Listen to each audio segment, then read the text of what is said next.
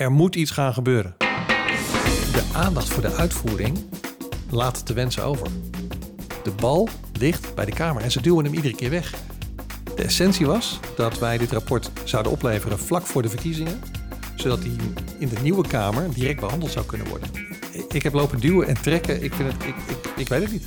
Ik, ik heb geen idee waarom mensen het niet willen behandelen. Het is, uh, ja, ik ben echt diep teleurgesteld. Welkom in de publieke ruimte. Een podcast over prangende vragen en taaie dilemma's die komen kijken bij een betere publieke dienstverlening. De plek waar nieuwe perspectieven een podium krijgen. Ja, welkom, welkom in de publieke ruimte. Een podcast waarin we in het kader van het traject Werk aan Uitvoering prangende dilemma's bespreken die komen kijken bij een betere publieke dienstverlening. Mijn naam is Martijn Grimius en tegenover mij zit Otto Tors. In iedere aflevering spreken we met mensen die vanuit de praktijk het verschil willen maken. Mensen die uitgesproken ideeën hebben over hoe de dienstverlening er over pak een beetje tien jaar uit moet eh, zien. En, en vandaag zijn we neergestreken, Otto, in het prachtige Zeeland, in Middelburg. Want daar woont een inmiddels oud-Kamerlid van de VVD. Een jaar geleden was hij nog druk als voorzitter van de tijdelijke commissie uitvoeringsorganisaties, de TCU. En eind februari dit jaar resulteerde dat onderzoek van die commissie in het rapport Klem tussen Bali en beleid. André Bosman. Ja, dank. Wees Wel welkom hier in het mooie Middelburg. Ja, en, en jij welkom in de publieke ruimte. We, we zijn bij jou thuis. Ja. Ik, ik, keek eens even om me heen. Is er nog iets wat herinnert aan het Kamerlidmaatschap trouwens hier? Uh, moet ik even kijken. Nee, niet direct. Is dat een, een, een boek wat hard is dichtgeslagen? Of? Nee, nee, nee. nee. Dit, uh, uh, het is van belang dat je, als je thuis bent, ben je thuis. En dat is ook het mooie, dat als je thuis komt met je gezin dat je ook even afstand neemt van de uh, Haagse gekkigheid, zal ik maar zeggen. Om ook even te onthaasten en de tijd te nemen voor je gezin. En daarom is het ja, misschien geen bewuste keuze. Uh, nou, het enige, ik zie het nu toevallig, uh, mijn koninklijke onderscheiding ligt daar nog mooi in het kistje onder ah. de fotoboeken. Dus, maar niet, uh, niet direct in beeld. Ja, maar die is ook een, een, beetje weggestopt, of niet? Ja, ik, ik, wil hem nog een keer in laten lijsten. Okay. Dus vind ik wel mooi. Dus ik ben er wel trots op. Kijk, dat wel. En, en, maar wat doe je nu tegenwoordig? Geen Kamerlid meer? Nee, ik ben nu uh, directeur bij een uh, uh, communicatie en government relations, zal ik maar zeggen, bij Uniper, een energiebedrijf in Rotterdam. Oh ja. En was je nou ook woordvoerder energie of niet? Nou, dat was in 2014 tot 2017. Okay. Dus dat is al een tijdje geleden. Dus geen, geen Cora van Nieuwenhuis toestanden hier? Nee, ja, maar goed. Kijk, je, je doet het of niet goed of het is fout, hè? Um, als Kamerlid heb je snel een baan, dan zeg je ja, uh, maar dat is uh, weer in lijn met dat wat je gedaan hebt. En als je geen baan hebt, zit je in wachtgeld. Zeg je ja, je, hebt, je zit op wachtgeld. Ja. Uh, ik doe mijn best. Ik heb er volgens mij een hartstikke mooie baan ehm, bij een mooi bedrijf. En daar wil ik me heel graag voor inzetten, want het is de energietransitie, zitten ze vol in. Ja. En, en volgens mij een mooie aanvulling op wat zij nodig hebben, wat ik kan bieden. Ja, want zijn er overeenkomsten in die huidige functie in het Kamerlidmaatschap? Ja, het, energie is een algemeen belang. Dat raakt iedereen. Uh, er gebeuren heel veel dingen. Er wordt ook wel heel makkelijk gezegd uh, dat er wel een kolencentrale dicht kan. terwijl je heel erg zorgen moet maken over de energievoorziening in de langere termijn. En ik heb soms het idee dat het wel eens op de korte termijn wordt bedacht. Ja. Dat je zegt, nou doe maar dicht, want we hebben toch genoeg wind. Totdat wind uitvalt, uh, we dan uh, om ons heen kijken en waar is de stroom gebleven. Ja, nou, we gaan niet uitgebreid je nieuwe nee. functie beschrijven. Nee. Uh, of daar, we gaan meteen natuurlijk hier voor het rapport. Mooi. klem tussen Bali en beleid, tenminste dat is de aanleiding. Ja. en de, en de, de, thematiek die daarin wordt beschreven is onverbindend actueel. Otto, heb jij nog geluisterd naar de koning van de week? Ja, vanzelfsprekend. Ik zat op het puntje van mijn stoel. Ik denk eens even beluisteren of het over de uitvoering gaat. En hij heeft wel een en ander gezegd. Hè. We hebben het ook hier even opgeschreven om de luisteraar mee te nemen. Um, hij zei vlak voor het einde: Het antwoord op de dieperliggende vraag hoe het vertrouwen te herstellen vergt een langere adem en meer aandacht voor de uitvoerbaarheid van beleid. Nou, André. Dat is mijn rapport. Jouw rapport. Ja. Door de koning. Omarmd. Erkenning. Ja. We zijn klaar. Had net even moeten zeggen, klem tussen balie en beleid. Ja. Ging er een glimlach toen je dit hoorde of niet? Nee, maar wel erkenning. Uh, want dat is de essentie in de politiek. Uh, het is heel vaak onderkend uh, of, of ontkend dat uitvoering eigenlijk het allerbelangrijkste is wat er is. En we zijn heel veel met beleid bezig. En dat is die vierkante kilometer in, in, in Den Haag weer. Maar de uitwerking daarvan en de gevolgen daarvan en de problemen die eruit voortkomen, uh, ja, die worden vaak weggeschoven. Ja. En het, wordt heel vaak ook betrokken op de term vertrouwen. Hè? Vertrouwen in de overheid. Vertrouwen moet je geven om het te krijgen. Dat soort woorden komen veel voorbij. Uh, is dat voor jou ook het kernbegrip uh, als je kijkt naar je eigen bevindingen?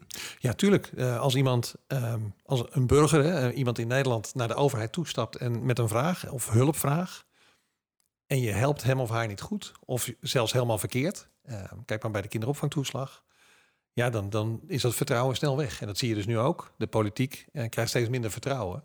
Omdat het oplossend vermogen van de problemen die mensen hebben steeds minder is. Ja, maar ze noemen toch wel elke keer weer dezelfde intenties. Dus die intenties, dat, dat blijft uh, zich uitstekend herhalen. Ja. Maar toch neemt het vertrouwen niet toe. Terwijl we maar blijven herhalen dat we de juiste intenties hebben. Hoe zit dat? Nee, we, we hebben nu in het rapport de koppeling gemaakt tussen de rol van de Kamer uh, en het effect wat je dan hebt als Kamerlid of als wetgever op die uitvoering. En heel vaak was die koppeling niet gemaakt. En dat klopt ook wel, hè, want Kamerleden, ik ben ook elf jaar Kamerlid geweest, maken wetgeving met goede intenties. We maken geen wetgeving met de bedoeling om mensen de vernieling in te helpen. Uh, dus we gaan ervan uit dat datgene wat wij gedaan hebben goed is. Alleen, wij kijken nooit naar het effect als het zover is. We tekenen die wet af, we zeggen, steken onze hand op en zijn akkoord. En zeggen, nou, dat is klaar. Mijn werk zit erop. Terwijl eigenlijk dan pas begint. Uh, want dan moet die uitvoering aan de slag met datgene wat wij verzonnen hebben als beleid. En dan zou je eigenlijk veel eerder moeten kijken van, is daadwerkelijk gebeurd wat wij wilden? En dan kom je in de discussie dat het niet altijd zo is. Ja, ik, ik even over die commissie, want uh, de, er waren natuurlijk verschillende Kamerleden in die commissie. Je was ja. niet de enige. Ja. Ik heb ze even opgezocht. Ik heb even gekeken, wat doen ze eigenlijk nu? Ja. Ja, ze zitten niet meer in de Kamer. Allemaal niet, Allemaal hè? niet. Nee. Deze commissie is volledig de Kamer uit. Uh, ja, jammer. Is dat hoopvol? Allereerst, het was een ontzettend leuke commissie. Het was een commissie uh, zonder partijpolitiek. Omdat wij van tevoren hebben gezegd, het gaat om de uitvoering. En de uitvoering is niet politiek gerelateerd. Je hebt geen kapitalistische uitvoering, geen liberale uitvoering of socialistische uitvoering. De uitvoering moet gewoon doen wat wij hebben afgesproken. Uh, en ook in de mogelijkheid worden gesteld. Dus die instelling was er, waarbij we met z'n allen zeiden van, hoe werkt het nou precies? En we waren echt serieus op zoek naar uh, de probleemanalyse. En op die manier hebben we uh, met z'n allen met verschillende inzichten en verschillende achtergronden uh, echt gekeken naar wat, wat kunnen wij nou doen om dit te verbeteren. Ja, maar is het nou toeval dat ze allemaal weg zijn of is het een signaal? Ik, ik ga ervan uit dat het toeval is.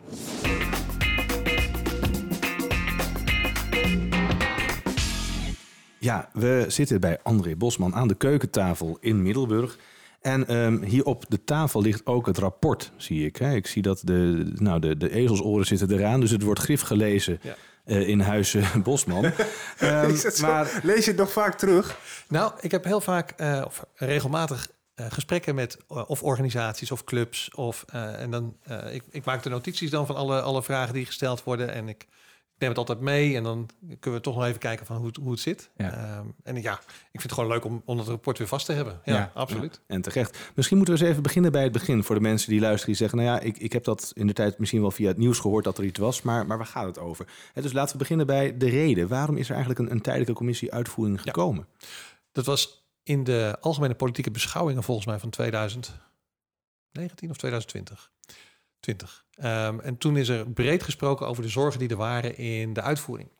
Waarbij uh, motie uh, Herema toen is inge, uh, ingediend, waarbij die zei van joh, zoek dat nou eens uit. Kom nou eens met een aanbeveling hoe we dat zouden kunnen verbeteren. Want wij maken ons serieus zorgen over de uitvoering. Ja, maar waren er niet voldoende inzichten al in tig rapporten ja. en onderzoeken waarvan je zegt, nou, daar staat eigenlijk een soort gelijk ja. verhaal in? Het is eigenlijk ook bij Cenk Willink heeft bij het regeerakkoord van het vorige ja. kabinet toch ook al, of het huidige kabinet gezegd van, uh, jongens, pas op. Ja, maar het vorige kabinet ook. Ja. heeft een uit, uitstekend stuk geschreven over de zorg over de uitvoering. Tien jaar hiervoor is ook een, uh, stuk geschreven, volgens mij door Mariette Hamer was toen voorzitter, uh, over het exact dezelfde problematiek, over de, de rol van de Kamer in de politiek. Um, je ziet heel veel gelijkenissen. Het enige verschil is wat wij hebben gedaan, is we hebben het gevolg eraan aangekoppeld.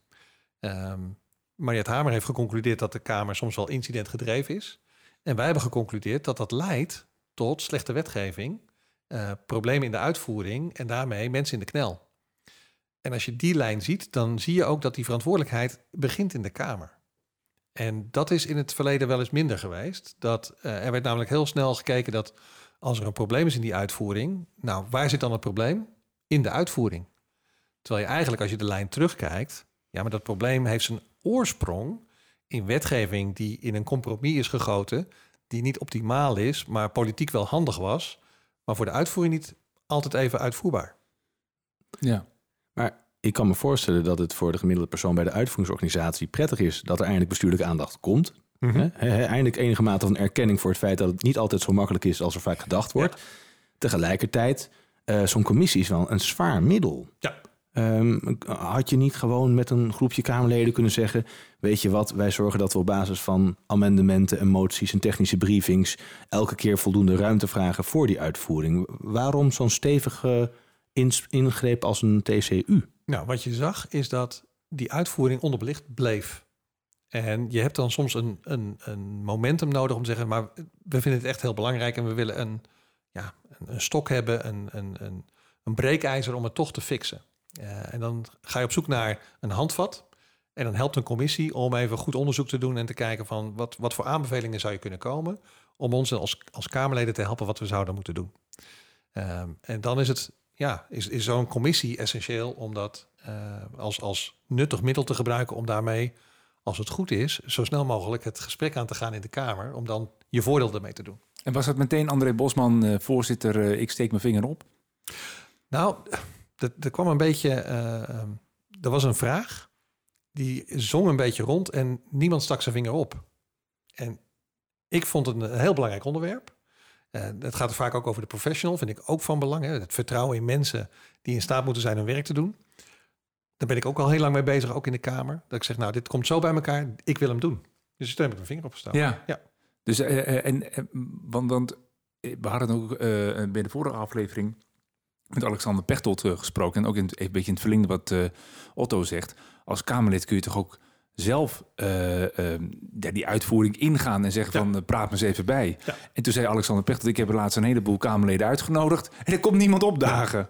Nee, maar en dat is dus het probleem. De aandacht voor de uitvoering ehm, laat te wensen over. Eh, en dat hebben we ook geconcludeerd. Dat hebben heel veel mensen geconcludeerd. Dat onderbelicht, maar ook de kennis over de uitvoering is ehm, ja, gewoon heel eerlijk slecht bij, bij Kamerleden. En hoe komt dat? Omdat ehm, uitvoering komt pas aan de orde op het moment dat je de politieke keuzes al gemaakt hebt. En ja, dan ben je alweer druk met het volgende politieke ding. Dus, en dat is natuurlijk de discussie over de incidentgedreven politiek. En de snelheid waarmee we politiek bedrijven. En de, ja, de incidentregelreflex, al die dingen meer.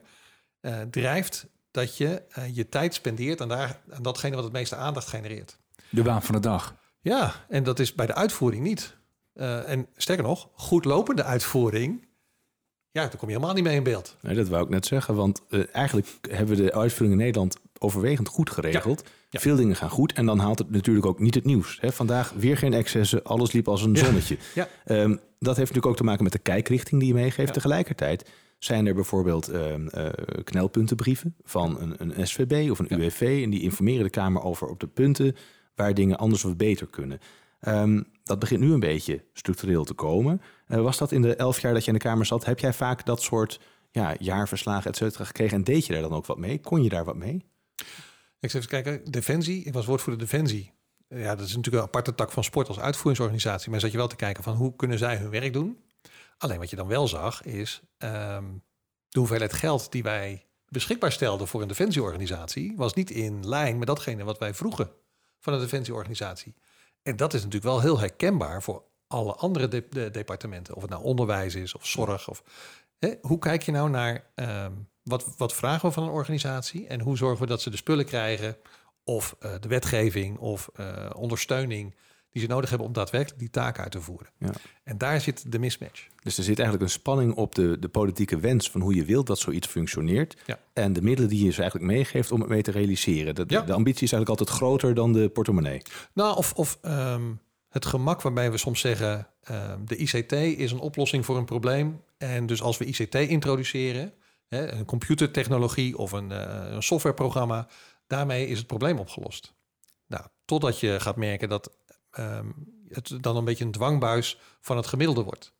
Want iedereen moet dan passen in dat eh, eh, eh, systeem van die computer... waarbij je eigenlijk de uitzondering niet meer kan maken. Ja, en dan beschrijf je in je rapport zeven oorzaken voor het verliezen van de menselijke maat. Ik, ik noem er even een paar hoor. De Tweede Kamer heeft een blinde vlek voor de uitvoering, te weinig informatie, kennis en interesse. Nou, dat hadden we net ook al over. Departementen domineren in de relaties met Tweede Kamer en uitvoeringsorganisaties. Otto, zie, zie jij daarin een rode draad die, die, en al die oorzaken? Nou ja, ik, ik was aangedaan verrast door de mate van, van helderheid en, en bijna directheid die in het rapport te lezen valt over de eigen rol van de politicus, van het Kamerlid. Want die komen er niet altijd even vrolijk van af. Hè. Er wordt echt wel een eigen vlees gesneden door de TCU. Hè, de kloof tussen beleid en uitvoering wordt duidelijk neergezet van... goh, we luisteren eigenlijk onvoldoende naar die uitvoering. Ja. We, we, zijn eigenlijk nauwelijks geïnteresseerd, lijkt het op sommige punten wel. Die afstand, hè, als jij ook terugkijkt op elf jaar Kamerlidmaatschap... Ja Zit daar wel een, een verandering in gaandeweg? Of zeg je eigenlijk, is dit een gegeven wat er altijd was en nog steeds is? Nou, of het er nog steeds is, denk ik niet. Um, ik denk dat de kinderopvangtoeslag en ook ons rapport... Uh, en het rapport van Chris van Dam natuurlijk... Uh, en dat onderzoek uh, zoveel in gang heeft gezet...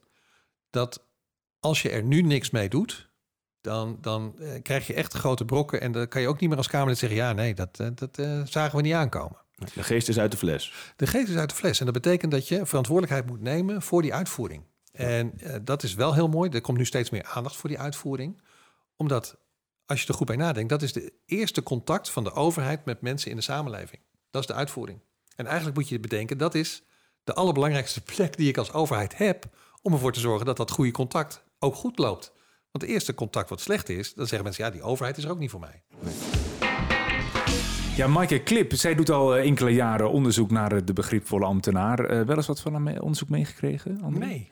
nee ja, zij maakt uh, fotoportretten van haar collega's bij Duo en interviewde ze tegelijkertijd ook over de vraag hoe kun je een begripvolle ambtenaar zijn. Ze hield er een blog over bij en in de publieke ruimte neemt ze ons iedere aflevering mee in een van de inzichten die ze heeft opgedaan.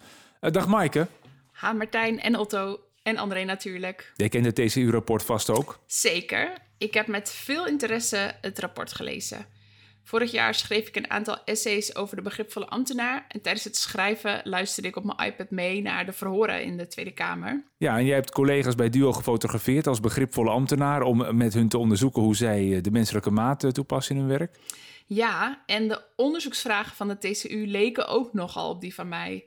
Uh, zij zullen in het onderzoek vast niet ambtenaren zijn gaan fotograferen, maar ze hebben wel gereflecteerd op uh, hun rol.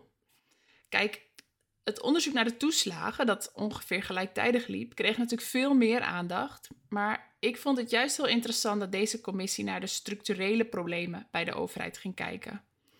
Ik denk dat heel veel mensen denken dat wat er bij de Belastingdienst gebeurde een incident is, heel afgezonderd, eenmalig, en dat dit niet ergens anders ook kan gebeuren.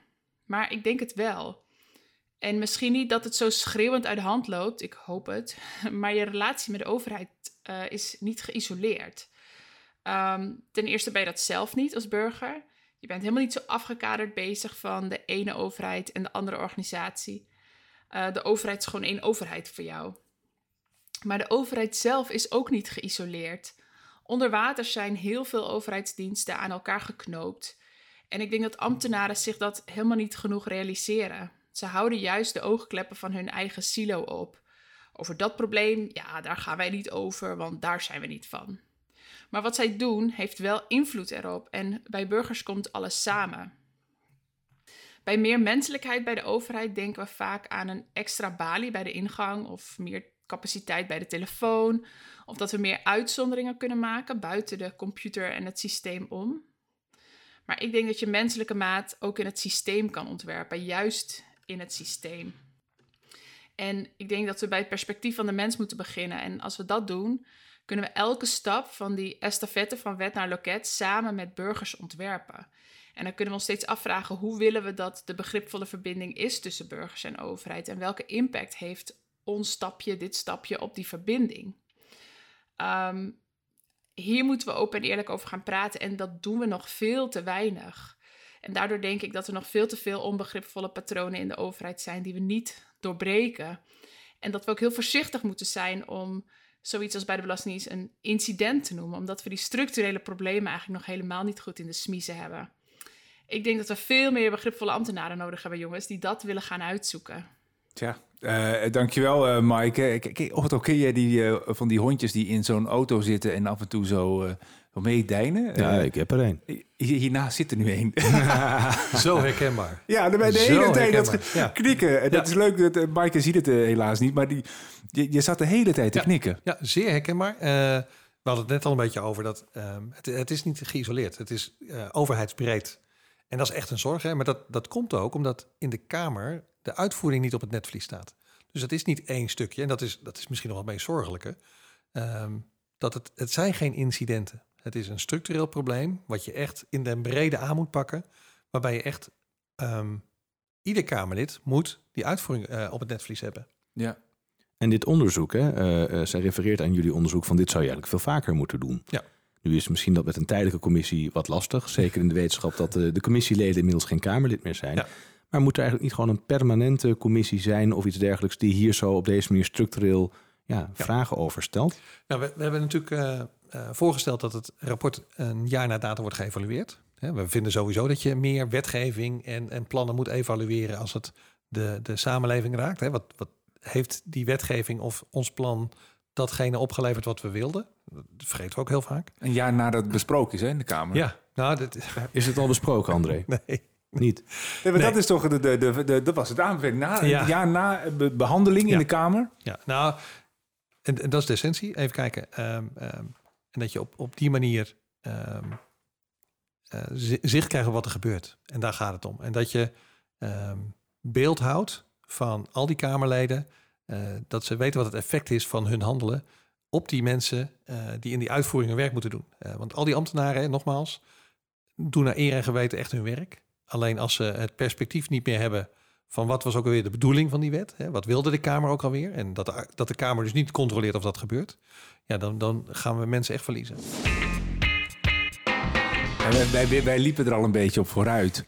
Op uh, de behandeling. Ja. Uh, want ja, jij zei het ook al, is hij al behandeld? En nee. je ging er even overheen. Maar het antwoord is... Nee, het is, ja, ik ben echt diep teleurgesteld. Um, de essentie was dat wij dit rapport zouden opleveren vlak voor de verkiezingen, zodat die in de nieuwe Kamer direct behandeld zou kunnen worden.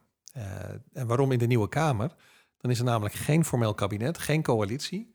En dan kan je je rol als Kamer definiëren die je wil spelen ten aanzien van het kabinet. En dat is niet gedaan. En waar ging het mis? Uh, ik heb lopen duwen en trekken. Ik, vind het, ik, ik, ik weet het niet. Ik, ik heb geen idee waarom mensen het niet willen behandelen. Kan het ook te maken hebben met uh, de enorme breedvoerigheid van fracties tegenwoordig? Hè? Het zijn er zo vreselijk veel die in de Kamer zitten, allemaal met hun eigen achterban, hun eigen geluid en eigen nadruk, die dan ook misschien specifiek op bepaalde dossiers willen excelleren. Dan is een onderwerp als uitvoering misschien toch net iets te, te saai, te vlak, te weinig ja, scoringsmogelijkheden. Ja, dat, dat, zo zou het kunnen, maar de essentie was bestuurscultuur. Iedereen heeft de mond vol van bestuurscultuur. Het moet anders. Uh, vuist op tafel, schande en kabinet, het moet anders. Terwijl, als ik heel eerlijk ben en je kijkt naar het rapport, je hebt het kabinet helemaal niet nodig. De Kamer is leidend. Ja. Uh, de Kamer, uh, als je kijkt naar de trias politica, je hebt een wetgevende macht, de Kamer, een uitvoerende macht, het kabinet en de, de, de rechtelijke macht. Het kabinet is een uitvoerende organisatie. Het is een uitvoeringsorganisatie. En daar is de Kamer verantwoordelijk voor. En als je hem op die manier bekijkt, dan moet je als Kamer gewoon gaan besluiten: hoe wil ik het hebben?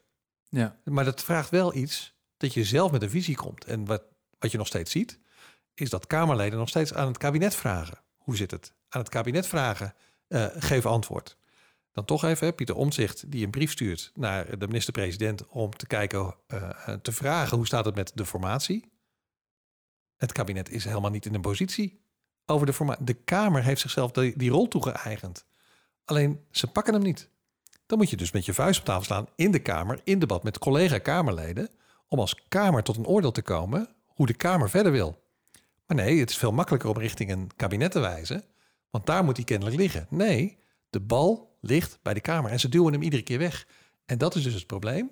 Want op het moment dat je het rapport behandelt en ik zeg, jongens, hij is van jullie, ja, dan worden mensen best ongemakkelijk van. Want ja, ik heb ook in die positie gezeten. Het is veel makkelijker om te verwijzen naar het kabinet. Ja, dit antwoord kan ik nu niet geven, maar ik kijk even naar het kabinet. Nee, wat wil de VVD? Wat wil het CDA? Wat wil de Partij van de Arbeid? En dan moet je bij elkaar komen. Maar is het dan ook niet zo dat er nu heel veel kabinetsleden ook Kamerlid zijn en dat het daardoor extra ingewikkeld wordt om hem te bespreken? Nee, nee, nee. Dat is net zo makkelijk als we nu eh, eh, gewoon het debat voeren over de algemene politieke beschouwingen. Had je zeker het fundament, en eigenlijk nog veel belangrijker, het fundament over hoe gaan wij met elkaar om kunnen bespreken. Ja. Ehm, en, en als je dat nog veel eerder had gedaan, had je deze eh, problematiek allemaal niet gehad. Ehm, en dan was misschien de formatie beter gelopen. Ja, ik, Dus ik zie. eh, zo, ja, zo jij Ja. het zeggen? Of Ja, ik, ik, ik, hoor je eigenlijk zeggen, het is een beetje een gemiste kans. Absoluut. Ehm, maar eh, is er nog hoop op, op beterschap? Wordt er binnenkort gesproken over behandeling van het rapport bijvoorbeeld? Ja, eh, 7 oktober is de procedurevergadering van de Commissie Binnenlandse Zaken. En als het goed is, gaan ze dan bespreken hoe ze verder gaan. En wij hopen, hè, eh, er is een afspraak dat er een ronde tafel zou komen. Maar goed, 7 oktober, procedurevergadering, ronde tafel. Dan praat je eh, november, oktober, november. Eh, ja, december misschien behandeling. Dan zijn we een jaar verder. Ja. En dan is, dan is het momentum, hè, want je had heel veel nieuwe Kamerleden... die als nieuweling konden zeggen, ja, maar ik wil, ik wil het anders. Ja. Die zitten nu al een jaar in deze procedure van hoe we met elkaar omgaan. Ja, Dus die kleuren al mee Ja. in het Ja. oude patroon. Ja. Ben je Maar nou, nou, nou, Kamer moet er nog over eh, eh, debatteren. De, het kabinet heeft wel iets van zich laten horen. hè. Er is een Ja. kabinetsreactie gekomen, 14 juli. Ik heb hem hier voor me.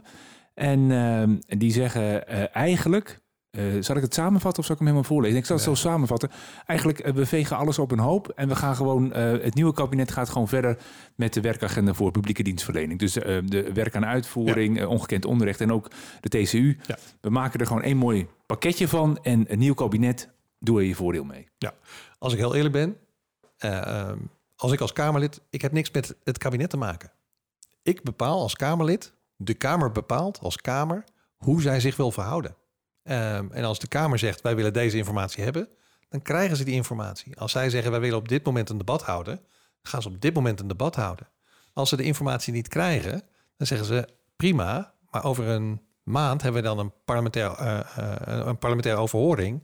En dan mag je onder Ede komen verklaren. De macht ligt in het parlement. Dus wat doen we met deze kabinetsreactie, André? Ik heb er helemaal niks mee. Dus gaan we hem nu verfrommelen of verscheuren? Wat gaan we ermee doen? Ja, ik vind, ik vind prima dat het kabinet allemaal stukken schrijft, maar het is zonde van de tijd. Ja. Maar dat doen ze omdat het parlement de leemte laat, de ruimte laat. Dus En- het is ook in dit, in wat je nu zegt, is eigenlijk een, een, een oproep, een verwijt, maar eigenlijk ook een oproep aan het parlement. Pak je verantwoordelijkheid. Pak je rol. Je Hoe- bent de, eigenlijk als je praat over vormgeving van de samenleving, hoe moet die samenleving eruit zien? Dat is de rol van een verkiezing. En daar moet die samenleving vormgegeven worden. En dat doet nu het kabinet. Op basis van informatie die je als Kamer niet altijd krijgt. Dus die keuzes moeten veel meer in de Kamer komen te liggen. Dan moet je echt gewoon ja, opstaan en zeggen: dit is. Maar dan moet je wel zeggen wat je vindt. En wat je wil. En hoe het eruit moet zien. Ja, want hoe komt er iets tot stand? Hè? Kijk, wij spreken natuurlijk in deze podcast ook met veel directeuren van grote uitvoeringsorganisaties en van ministeries. En eh, die hebben medewerkers, professionals. En als die voor een eerste dag op hun werk verschijnen, dan krijgen ze waarschijnlijk de map nieuwe medewerker. Hè? Met een, een telefoon erbovenop in een doosje. Hoe is dat eigenlijk in de Kamer? Krijg je daar ook een soort instructie over? Dit is het leven van een Kamerlid en op deze manier gaan wij met elkaar om? Of is dat buitengewoon vrijzinnig vormgegeven? Nou, kijk, ik kwam in de VVD-fractie terecht. Er was al een grotere fractie, dat scheelt. Wat je nu ziet, zijn heel veel kleine fracties en ook veel nieuwe. Die moeten zelf maar hun, eh, hun weg zien te vinden en proberen van, nou, hoe werkt het ook alweer? En wat, wat moet je daarbij doen? En eh, wie, wie bel ik dan? En als ik een wet in wil dienen, hoe doe ik dat dan? Of een motie in wil dienen? Of een, een debat aanvragen? Al die basisdingen moeten ze allemaal zelf uitzoeken. Dus dat is, eh, dat is lastig. Daarom hadden wij als de tijdelijke commissie uitvoeringsorganisatie filmpjes gemaakt, ook over ons onderzoek, zodat alles klaar stond voor nieuwe Kamerleden. Joh, je hoeft maar een filmpje te kijken. Ehm, en dan weet je in ieder geval de basisdingen van ons rapport. En dat zou je dan naar binnen trekken om het rapport te lezen. Nou, er zijn nog steeds mensen die het rapport niet kennen. En eh, als ik nou even de andere kant op denk, hè, want het programma Werk aan Uitvoering ondervangt wel een heleboel aanbevelingen die jullie ook doen. Ja. Ehm, en zet daar ook echt een vervolg op. Er zijn een hoop mensen in betrokken.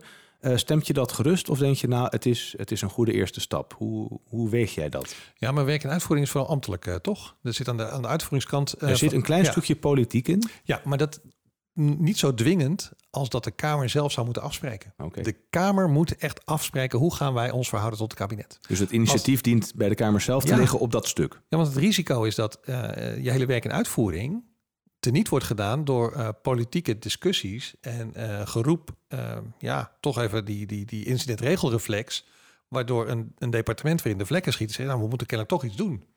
Of dat de minister of staatssecretaris weer uh, op het matje wordt geroepen met het risico dat hij wordt weggestuurd. Dus eigenlijk zeg je ook, dit valt niet ambtelijk weg te managen. Nee, nee dat moeten we ook niet willen. Nee, nee want dat, dat zou betekenen dat uh, de Kamer die verantwoordelijkheid weer weglegt buiten zichzelf. En dat, dat zie je dus bij heel veel onderzoeken uh, uh, met parlementaire enquêtes, ook voor de POK. goed dat het gedaan is, goed dat het onderzocht is, goed dat mensen onder Ede gehoord zijn. Maar ook daar hadden Kamerleden onder Ede gehoord moeten worden. Wat wist u? Wanneer? Wat heeft u ermee gedaan? Uh, met wie heeft u gesproken? Uh, ja, als je dat soort vragen stelt aan Kamerleden, ja, misschien wordt dan wel duidelijk hoeveel wij weten of hoeveel wij niet weten. Ja, ik snap wel ineens waarom uh, al die commissieleden niet meer in de Kamer zitten. Het stelt wel hoge eisen, hè? Nou ja, nee, maar je bent dus wel kritisch. En uh, de vraag is, wordt dat uiteindelijk op prijs gesteld? Want uh, je komt met zeven hartstikke goede aanbevelingen. Welke trouwens van de zeven zeg je van, nou, die, die, die staat bij mij op stip, met stip op één? Van, van welke, uh, wat zou je, als je, als je een nieuw Kamerlid en je geeft hem, gaat ja. dit nou morgen als eerste doen? Het allerbelangrijkste is, praat met die uitvoering. Weet wat de uitvoering doet en wat ze nodig hebben. En uh, eigenlijk moet, als er iets mis is, de eerste vraag zijn, hey, wat is er mis en wat kan ik voor je doen? En dat is een veel belangrijker vraag dan gelijk naar de minister of de staatssecretaris te rennen en fout en schande te roepen. Ja. Want er is niemand mee geholpen. En zeker niet de mensen in Nederland die eigenlijk hopen dat die uitvoering steeds beter wordt. Dus op het moment dat er iets misgaat, zou de eerste reactie moeten zijn: hé, hey, er gaat iets mis. Waarom is dat zo en wat kan ik voor je doen? Wat ja. heb je nodig? Al pratend, een prachtig uh, lijvig rapport. Zit hier nou iemand met heel veel trots of toch wat frustratie? Nee, trots. Echt. En, en ook op de commissie en als club. We hebben nog steeds heel goed contact. Uh, we komen op, op heel veel verschillende plekken. We zijn bij de Raad van State geweest om te praten. Uh, uh, nou, dus bij de i-bestuur ben ik weer langs geweest. Want mensen zien het wel. En het geeft ook weer de ruimte om toch dat, dat momentum te houden. Frustratie ook. Ja, ben ik heel eerlijk. En teleurgesteld, ja, in de Kamer. Ehm, iedereen vindt het belangrijk. Bestuurscultuur vinden we belangrijk. Maar de behandeling van zo'n rapport blijft dan op zich wachten. De erkenning, Uh, we hebben de Prinsjesprijs gewonnen. Uh, heel mooi. Samen met Chris van Dam, uh, de, de, twee commissies die een belangrijk onderdeel zijn geweest voor... van de? De, ja, van de kinderopvangtoeslag. Ja. de twee commissies die een, een, een, stevige bijdrage hebben geleverd aan de versterking van de democratische controle. Ja, ja dus mooi. Die, die heb je gekregen, maar nu nog het vervolg. Ja, nu het vervolg.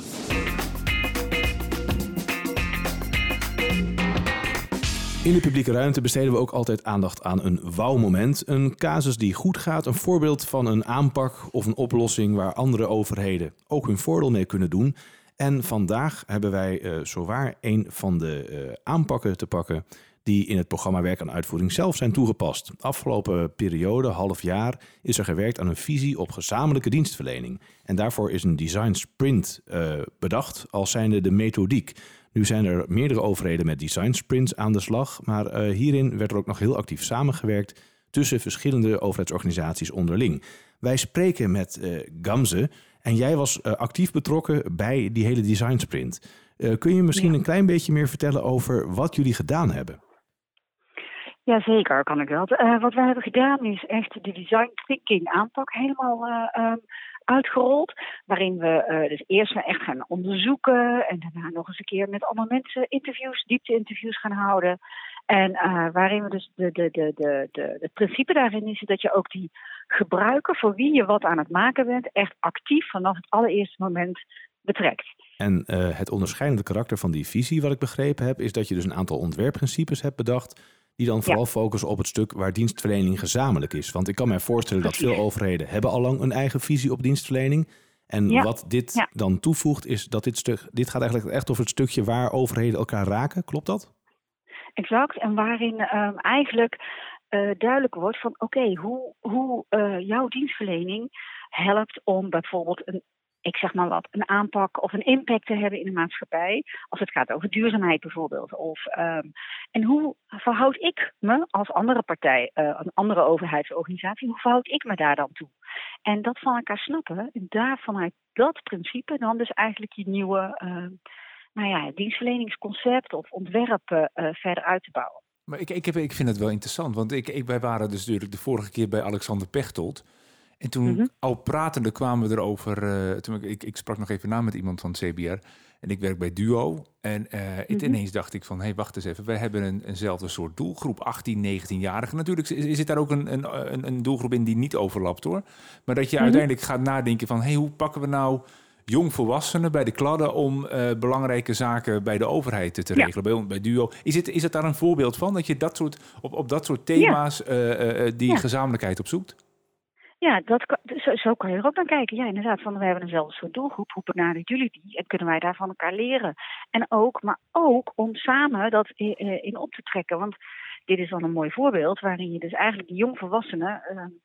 eh, ja, ze bij de kladden grijpt en eh, ze bij, hey, zij moeten wat met die overheid. Zij moeten het een en ander van in hun leven gaan inrichten. En daar hebben ze de overheid bij nodig. Ja. En, ehm, en als je daar dus vanuit zo'n perspectief denkt, van hoe, wat hebben zij nou eigenlijk nodig, dan ga je een ander soort dienstverleningsconcept maken. Ja. André Bosman zit ook weer te knikken. Hè? Dat is mooi, is dat. eh, die, die heel herkenbaar allemaal. Ja, en, want er zijn twee kanten aan deze medaille. Natuurlijk, dat is mooi, hè? Want ehm, aan de ene kant moet je vanuit design, hè, vanuit de overheid nadenken. Mhm. wat, wat, wat is mijn impact op de verschillende lagen? Hè? Want eh, we zitten nog vaak in, het, in het idee van... ja, maar dit is niet mijn pakje aan, hoort niet bij mijn departement... of hoort niet bij mijn eh, Ehm, Mhm. Maar je ziet nu bijvoorbeeld dat bij de Belastingdienst... hebben ze bijvoorbeeld een Stella-team. Eh, en die zijn ook met die grensoverschrijdende problematiek bezig... van waar we het net over hadden, is het is nooit één probleempje.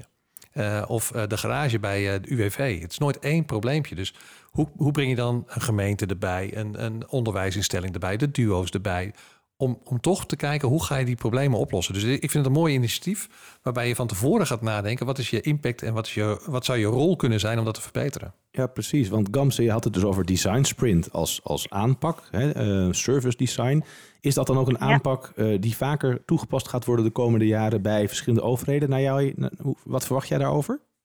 Maar ik hoop het. Ik, eh, en ik, eh, we hebben laten zien dat het ook op, ehm, zeg maar bij de overheid zou kunnen werken. Want het is namelijk heel eng hè, als je het zo gaat doen. Want je weet niet wat je op gaat leveren. Bij, als je zo'n design thinking traject ingaat, eh, dan moet je eigenlijk op het proces gaan vertrouwen. Dat namelijk doordat je iedereen betrekt, doordat je de system in the room haalt, ehm, eh, dat er dan dus iets zinnigs uitkomt. Maar alleen je weet niet van tevoren wat dat is. Dat kan een kan een plaatje zijn, het kan een, een, een, een dik boek worden of het kan een, eh, een, een app worden. Ik zeg maar wat. Hè. En dat, dat is best eng voor mensen die bij de overheid werken. Maar het effect is wel. ehm, ik ben nog steeds heel erg verbaasd over hoe. Nou, relatief makkelijk het wordt omarmd. Dat iedereen zegt: ja, ja, natuurlijk, natuurlijk. Dus we zijn het, eh, we zijn het nu aan het, eh, eh, bij, bij meerdere mensen aan het weer aan het neerleggen. Van: Goh, wat vinden jullie nou eigenlijk van? En eh, spreekt het jullie zo ook aan? Hè? En, want ja, er zijn zoveel mensen hierbij natuurlijk bij betrokken. En iedereen zegt elke keer ja, ja natuurlijk. Hier kunnen we ons volledig in vinden. Ja. En nou gaat het erom, hoe gaan we het toepassen? Hoe pakken we de implementatie op? Maar dat, dat, dat- ook daar kunnen we bij helpen. Hè? Daar kun je dit soort dingen ook natuurlijk die innovatieve processen eh, eh, eh, kun je daarop in gaan zetten. Ja. Maar ik hoop wel dat dat gaat gebeuren, ja. Want ik denk dat dat echt een, ehm, ja, een werkende manier is. En dat je dus ook niet los komt te staan van wat er in de maatschappij gebeurt. Nee. hey, wat, wat een mooi voorbeeld. Dankjewel, eh Gamse. Dus eigenlijk voegen we gedaan. de design thinking en de design sprints als, als methodiek toe aan de trucendoos van het eh WOW-programma van werk en uitvoering. Dankjewel. Ja, dat, dat zijn we toch altijd een beetje hoopvol geëindigd. Hè? Dat er ook heel veel mooie dingen gebeuren. Maar eh, André, ben jij hoopvol? Zeker, zeker. Ehm, ik ben een eh, vooruitgangsoptimist. Ehm, we, we zien hè, ook als commissie absoluut de, de aandacht er zijn. Eh, vanuit de media, maar ook vanuit de Kamer. Ehm, dus er moet iets gaan gebeuren. Alleen de vraag wanneer. Ja, en hoe? Want we hebben het natuurlijk steeds over het, het constateren dat. Maar het hoe, dat is nog wel even een, een zoektocht. Nou, als er iedere keer maar over wordt gesproken, hè, dat als Kamerleden een motie indienen of eh, met een amendement komen, en dan zouden collega-Kamerleden best eens kunnen vragen, of een minister of staatssecretaris, eh, heeft u hierover gesproken met de uitvoering? Dat is eigenlijk de enige vraag die je als Kamerlid of als minister of staatssecretaris hoeft te stellen op het moment dat iemand met een idee komt. Ik zeg, prima idee, maar heeft u gesproken met de uitvoering? En dan is het heel benieuwd wat dan het antwoord is. Ja, en gaan, zien we je nou over een paar maanden toch terug in de Tweede Kamer met dat eh, dikke boek eh, onder de arm? Ja, Eh, minister van Uitvoering. Die is wel leuk. ja, die zou ook mooi zijn. ja, nee, ik heb een, eh, wat dat betreft een, een prima baan. Eh, Nou, als ze bellen. eh, ja, nou, ja. Ja, want het is van belang dat de overheid snapt wat er moet gebeuren. Eh, en moet ik dat zijn? Nou, ik zou het ontzettend graag doen, omdat ik wel ideeën heb bij die overheid. Gaat toch weer die vinger omhoog, hè? Ja, omdat ik ben oud-militair. eh, en soms moet je gewoon je stap naar voren zetten om eh, ervoor te zorgen dat Nederland beter wordt. Eh, en als er mensen zijn die het beter kunnen, laat ik het rustig aan hun over. Dat kan ook. Maar als, ze- als ze me nodig hebben, doe ik dat graag mee. Omdat ik vind dat deze discussie is nog niet af. Ehm, de rol van de uitvoering is nog niet helder. ehm, en kan meer aandacht krijgen, omdat het dan beter wordt. Ja, want hij zweeft nu nog eigenlijk net iets te veel. Hè? Ja. Als ik jou vandaag ook goed beluister. En hij moet echt landen. We moeten daar verantwoordelijkheid in nemen. Zowel vanuit onze individuele professionele opvatting. Het zij als Kamerlid, het zij als, als ambtenaar. Ja. En tegelijkertijd dus ook gewoon die, ja, die bestuurlijke verantwoordelijkheid leggen waar die hoort. Ja. Ehm, en eh, zorgen dat het niet weer vluchtig wordt. En dat we weer morgen het hebben over ja, het volgende incident wat zich aandeed. Exact. En dat is de grootste verantwoordelijkheid ligt dan bij de Kamer. Ja. En, en, maar speel je nog een rol in eventueel in de bespreking van het rapport? Kom je dan nog langs? eh, of, Ja, dat, eh, als het goed is, komt er een ronde tafel. Eh, en dan zitten we hopelijk als hele commissie aan tafel. Ja, ja, dus binnenkort toch weer even naar Den Haag. ja zeker. We, we, we houden de boel warm. Heel goed. Eh dankjewel voor je gastvrijheid en voor eh, ja, jouw komst naar de publieke ruimte. En, de- en dat mooie blauwe koffertje wat daar Ja. staat, dat moet toch even een keer ingelijst. Maar, maar de enige trots mag het toch ook wel zijn. Ja, en, en Met, eh, met de koninklijke onderscheiding. zo is het, een taak als Kamerlid is, is eh, geen kleine taak. Ik heb hem altijd als een grote verantwoordelijkheid eh, gevoeld. Maar ook met heel veel plezier en eh, toewijding gedaan. Dankjewel. Dank jullie. Dit was De Publieke Ruimte, een podcast over publieke dienstverlening, een initiatief van Werk aan Uitvoering. Tegenover mij zit Martijn Grimius, naast mij zit André Bosman en mijn naam is Otto Tors. Vond je dit interessant? Deel dan deze podcast met collega's en geef een reactie in de comments. Denk je dat deze podcast nog veel beter kan? Tip dan de, redactie met jouw ideeën, dilemma's en wauwmomenten. Ga ervoor naar onze website, dienstverlening op de agenda of stuur een mailtje naar depubliekeruimte.gmail.com. Ik, wel mooi trouwens hè, dat jij dus wel minister wil worden, want Alexander Pechtel had er geen trek meer in. Nee, maar dat kan ik me voorstellen. Ja, ja. maar het, het ligt aan welke rol je gaat krijgen. En als je hier eh, wezenlijk een, een, eh, een push kan geven dat wat er nodig is, hè, maar eigenlijk dan toch, ik ben, ik ben toch een beetje het valkuil gestapt. Want het gaat niet om de minister, het gaat om de Kamer. De Kamer moet het fixen.